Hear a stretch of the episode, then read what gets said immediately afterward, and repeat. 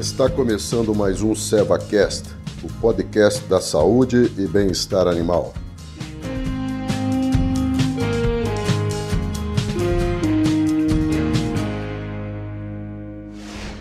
Olá, tudo bem? Sou Baite Leal, médica veterinária especializada em equinos e hoje gerente da linha de equinos da Seva Saúde Animal. Estamos falando nessa série sobre o cavalo de lida, a sua importância no negócio da pecuária e sobre os cuidados que a gente deve ter com essa categoria animal. Muitas vezes ele fica imerso dentro da lida com os bois e é esquecido em termos de cuidados básicos. Né? Afinal, o cavalo ele é um ser vivo e ele está exposto a vários desafios ambientais, doenças, feridas, né, traumas. Então a gente tem que sempre lembrar que assim como qualquer outro animal, ele precisa de cuidados para que possa manter a sua qualidade de trabalho e também a sua performance. É, a Seva hoje, ela, para quem não sabe, ela é a empresa líder em saúde equestre, ou seja, é a empresa que hoje tem o maior portfólio de terapêuticos para equinos. E quando a gente fala para equinos, todas as categorias de equinos, seja ele animal de tropa, seja ele animal equino de lida, seja ele equino atleta, né, de alta performance. Produtos como Triec, Equipalazone, Niglumine, Children são produtos que fazem parte do portfólio da Seva. Então, para saber mais sobre a Seva, a gente tem as redes sociais, no Instagram Seva Equinos BR, no Facebook Seva Equinos. Temos hoje duas equipes focadas nesse mercado, no mercado da pecuária e no mercado do cavalo de alta performance. E hoje a gente está com o Dr. Eric Borges, que é o nosso coordenador de demanda, justamente a pessoa que está imersa nesse mercado da pecuária. Ele contou para nós um pouquinho no episódio 1 sobre qual a formação dele, né, qual é a experiência que ele tem nesse mercado e sobre a importância da dupla vaqueiro e cavalo de serviço, como eles fazem parte aí de um, de um contexto muito maior do que a gente imagina. No episódio de hoje, nós vamos falar sobre a parte de sanitária, né? Qual é a importância de cuidar muito bem desse animal no que tange aos desafios ambientais que ele vai sofrer. Doutor Eric, muito obrigada pela sua contribuição aqui na nossa entrevista. É, já deu para perceber no primeiro episódio que você domina mesmo essa área e eu vejo que eu fiz uma boa escolha ao te chamar para falar com a gente aqui. Então, dando início agora na segunda leva da, da parte sanitária, conta para nós um pouquinho é, quais as doenças e os desafios ambientais no que tange doenças infecciosas cavalos de lida de serviço estão expostos. O que que o que que você sugere que o vaqueiro junto com o pecuarista possa fazer para que esses animais, se tiverem um contato com o desafio, possam passar desse desafio, sobreviver e continuar exercendo o bom trabalho que eles fazem. Olá pessoal, eu sou o Eric, sou médico veterinário, coordenador de demanda do Centro-Oeste do Brasil. Mais uma vez, Baiti, muito obrigado pela oportunidade. Obrigado, Seva, pela oportunidade de estar aqui compartilhando um pouco do nosso conhecimento de equídeos. É, Baiti, você perguntou o que fazer, o que a gente faz aqui no campo é, em relação a essas doenças infecciosas que podem acometer os equinos. A primeira coisa e mais importante, mais funcional de tudo é a prevenção, sem dúvida nenhuma.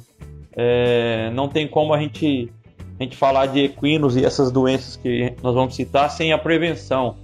Então, assim, hoje nós lidamos aí no dia a dia com vários casos de, de gripe equina, certo? De influenza, é, de garrotilho, é, a própria encefalomielite viral, tétano, raiva. Então essas são as doenças que no dia a dia, nas fazendas onde é que nós trabalhamos, nos, nos grupos e tudo mais, nós indicamos no protocolo de vacinação dos equinos, né, no protocolo sanitário, a imunização preventiva é, sobre essas principais enfermidades.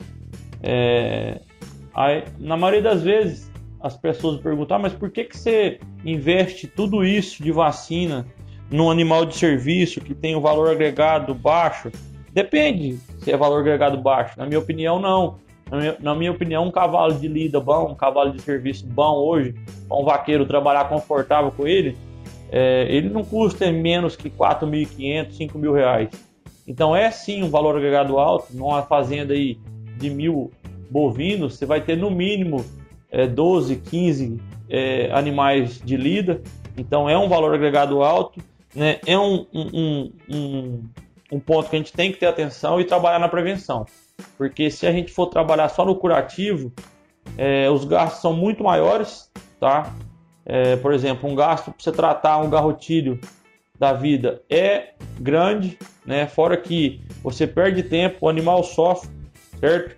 É, por exemplo, alguns casos como a, o tétano, às vezes a gente não consegue tratar, a gente perde esse animal, na maioria das vezes, tá? a encefalomielite também.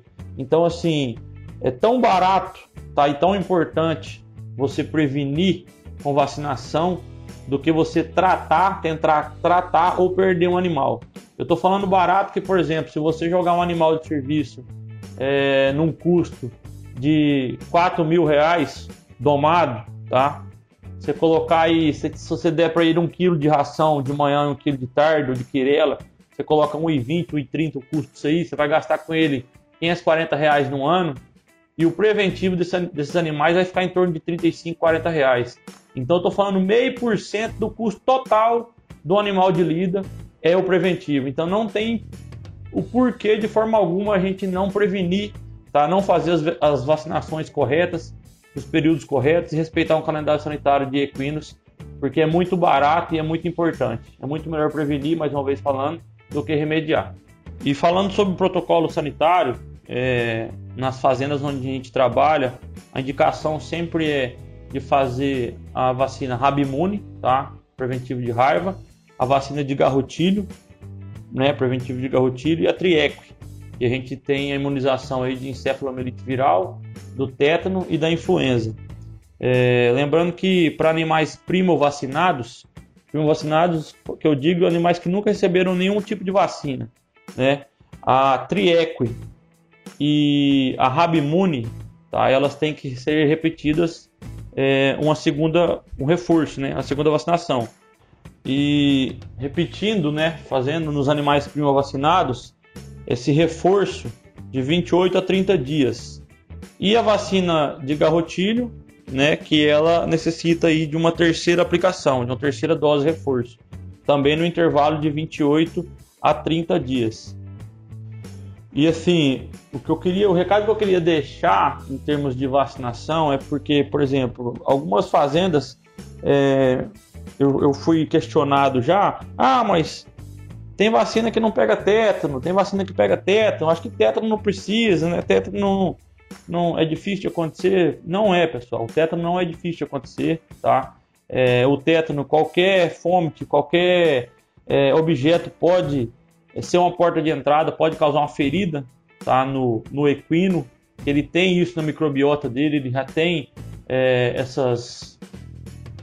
Então, o animal, o equino, ele já tem na microbiota dele, né? Normal, o clostridio tetano. Então, qualquer porta de entrada, qualquer ferida que pode vir por um, pedaço de arame, por um toco, ou as próprias esporas, entendeu? Usadas de, de, uma forma mais, mais agressiva, que às vezes acontece, né? Pode abrir uma porta de entrada e ele está levando é, essa doença para dentro do animal. Então é uma coisa que a gente mesmo pode causar nele. Então a prevenção é muito importante. Né? Você tratar um cavalo de garrotilho, quem tem, quem já tratou, é, um cavalo com a gripe equina, ele é um tratamento é, dispendioso, entendeu? Que vai tempo, vai responsabilidade, vai dinheiro. Igual eu falei, novamente eu reforço, é tão mais barato prevenir com vacinas né, do que tratar, tentar tratar. Às vezes a gente perde um animal, né, um animal que a gente gosta, um animal que o vaqueiro gosta, o capataz gosta, que o próprio da dono da fazenda gosta, por conta de 35, 40 reais, né, é, que a gente quis economizar e perder um animal de valor sentimental ou, se não tiver o sentimento, de valor agregado aí alto, 4.500, 5 mil reais, que paga vacina para muito cavalo. Né? Então, a prevenção ela é super eficiente e é o melhor caminho para a gente evitar qualquer tipo de dor de cabeça quando a gente fala tanto de animal de serviço quanto de animal de lazer e trabalho, enfim. Boa, doutor Eric, muito bom os seus, seus, apontamentos. Realmente você falou pontos importantes, como a impressão de que a vacina é um gasto, né? Quando na verdade ele é, ela é um investimento. E que independente do valor do animal, é, o custo da vacina ele é bastante acessível quando a gente pensa que em perder o indivíduo, né? Em ter que substituir por um outro animal, ou seja, vai existir também um gasto envolvido nisso. É, a gente percebe que essa impressão, né, do, principalmente do proprietário, do pecuarista, de que a doença não existe, ela acontece também no mercado de cavalo atleta. Não é uma característica individual do animal de serviço, não. A gente vê muitos clientes que têm é, poder de investimento em vacinas alegando às vezes que não existe a vacina. Então a gente sabe, ah, desculpa, não existe a doença. Na verdade a gente sabe que a doença existe, né? O tétano ele é muito mais comum na espécie que em qualquer outra espécie. E é muito simples do proprietário, né, ou de quem está nos ouvindo, saber se a doença existe ou não. Numa simples conversa com vizinhos próximos da fazenda ou da região sobre esses assuntos específicos como raiva, tétano, encéfalo, gripe, garrotilho, ele vai perceber que todos tiveram pelo menos um desses casos na fazenda. Pode ser até que não tenha diagnosticado a doença, mas que teve um quadro neurológico, que pode ser raiva ou encefalomelite, um quadro respiratório, que pode ser a gripe ou garrotilho.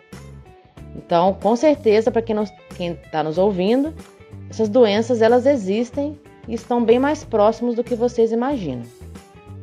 Bom, a gente encerra aqui o episódio 2, onde a gente falou de vacinas.